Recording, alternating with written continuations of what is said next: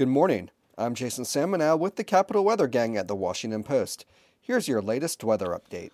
The first work week of 2024 looks to be a quiet one for the weather, but the first weekend may end up quite stormy. We'll have a good deal of sun today and highs in the mid 40s, but it feels rather brisk with some gusty northwest winds.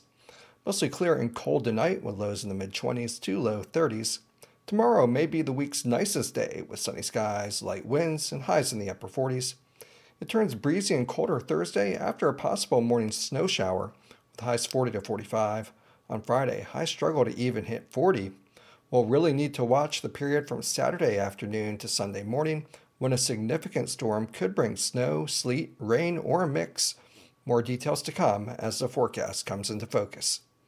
For the Capital Weather Gang, I'm Jason Samenow.